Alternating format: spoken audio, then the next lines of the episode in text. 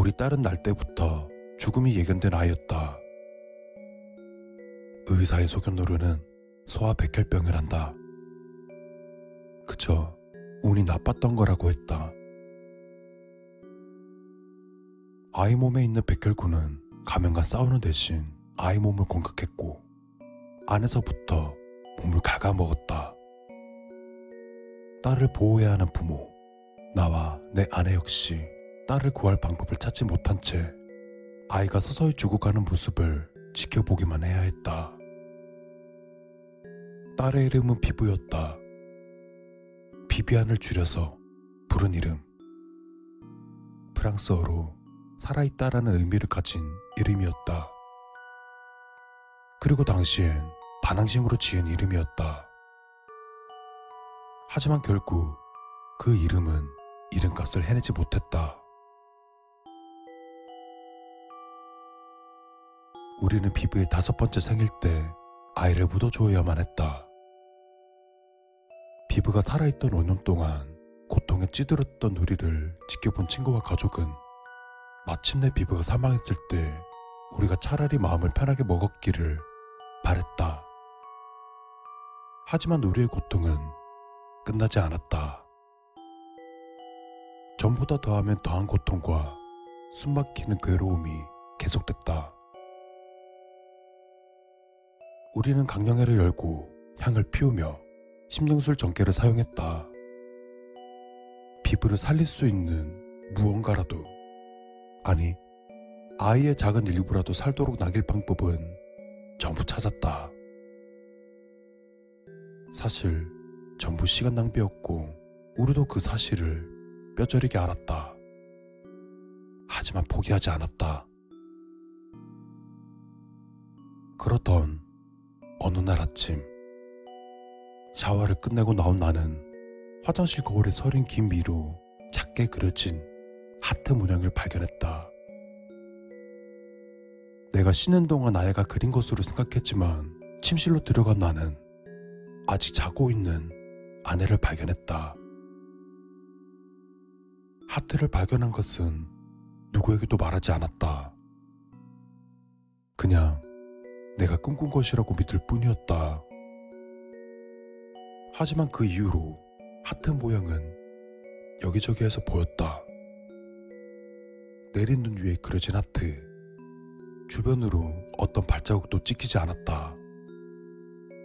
방금 비닐을 벗긴 노란색 공책에 볼펜으로 그려진 하트.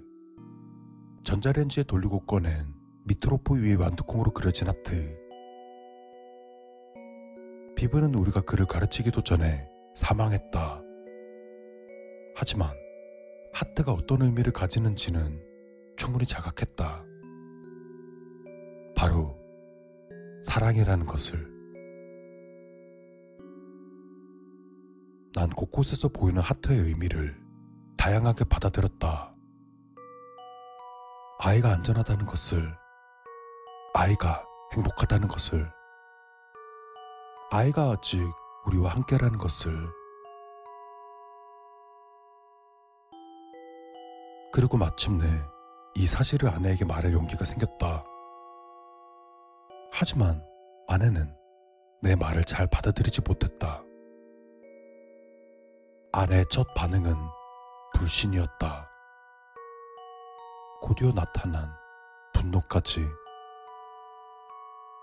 나는 그간 발견한 하트 문양을 찍은 사진을 아내에게 보여주었다.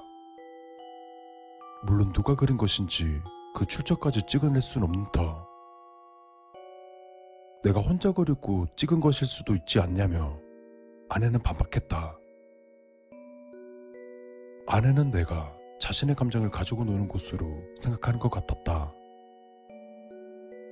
아내의 반응도 이해가 갔다.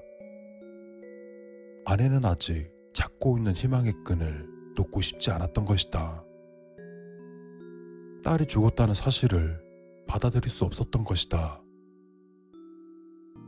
그리고 그 순간 난 아내에게 소리를 질렀고 차려진 저녁 식사를 다 엎어버리고 말았다. 아내는 화가 난 채 집을 나갔고 나는 그런 아내를 잡지 않았다. 그리고 그 순간 나는 그것을 느꼈다. 짧은 숨결, 그리고 내 왼팔에 느껴진 마비, 가슴에 느껴지는 날카로운 통증. 나는 그대로 바닥에 고꾸러지며 내 실수를 깨달았다. 하트.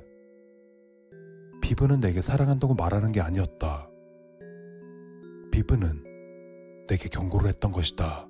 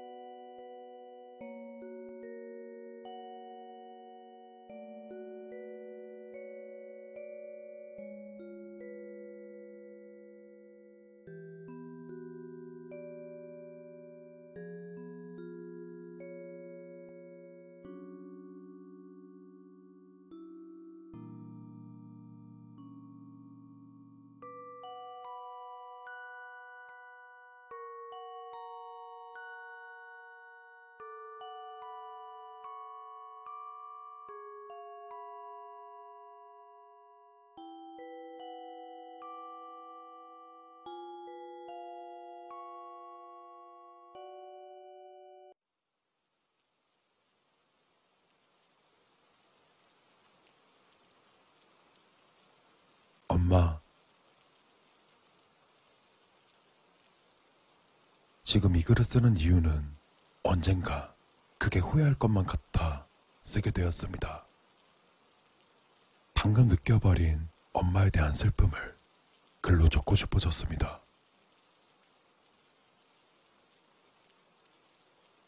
스물여섯이라 나이를 먹고 계약직 월급 135만원 벌어가며 그래 나름대로 좋은 출발이다.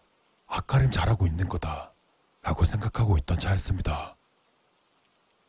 때마침 고된 식당 일을 마치고 돌아온 우리 엄마. 난 항상 엄마에게 이렇게 말했습니다.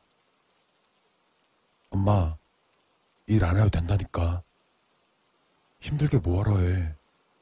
라고 자신있게 텅텅 말하지만 12시간 일하고 돌아온 엄마에게 해줄 수 있는 건 끼니마저 굶어 배고파하는 엄마에게 밥상을 차려주는 것 뿐이었습니다. 간단하게 엄마의 저녁 식사를 차려주고는 컴퓨터가 있는 의자에 앉았습니다. 여느 때와 다름없이 유튜브를 감상하며 문득 외로이 밥숟가락을 뜨고 있는 엄마의 모습이 눈앞을 스치고 지나갔습니다. 그리고 뒤를 돌아보자 7미터 남짓한 거리에서 힘을 잃은 눈동자에 주름 잡힌 손으로 밥숟가락을 뜨고 있는 엄마의 모습을 바라보니 하염없이 눈물이 나와버렸습니다. 조용히 방문으로 걸어가 조용히 방문을 닫습니다. 엄마, 맛있게 먹고 상은 그대로 냅둬. 내가 치울게.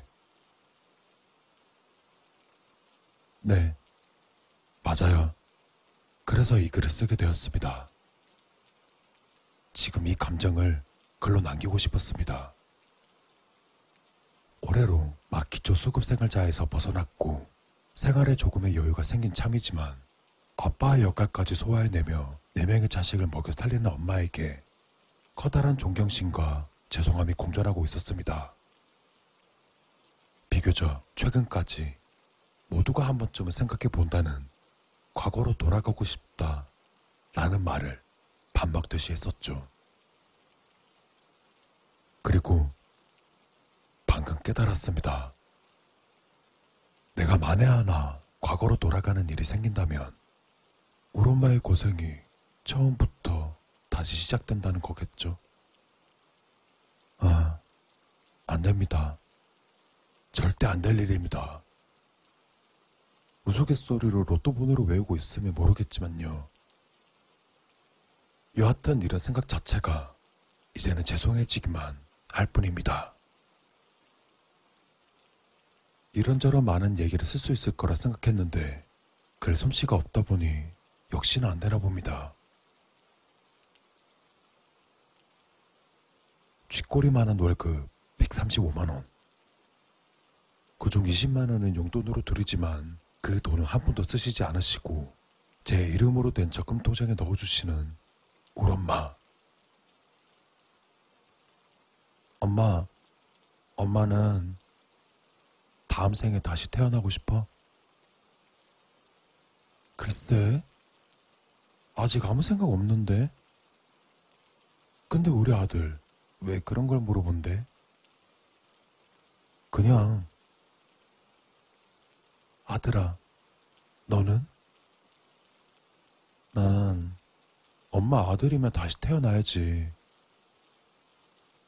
그럼 엄마도 다시 태어나야겠다.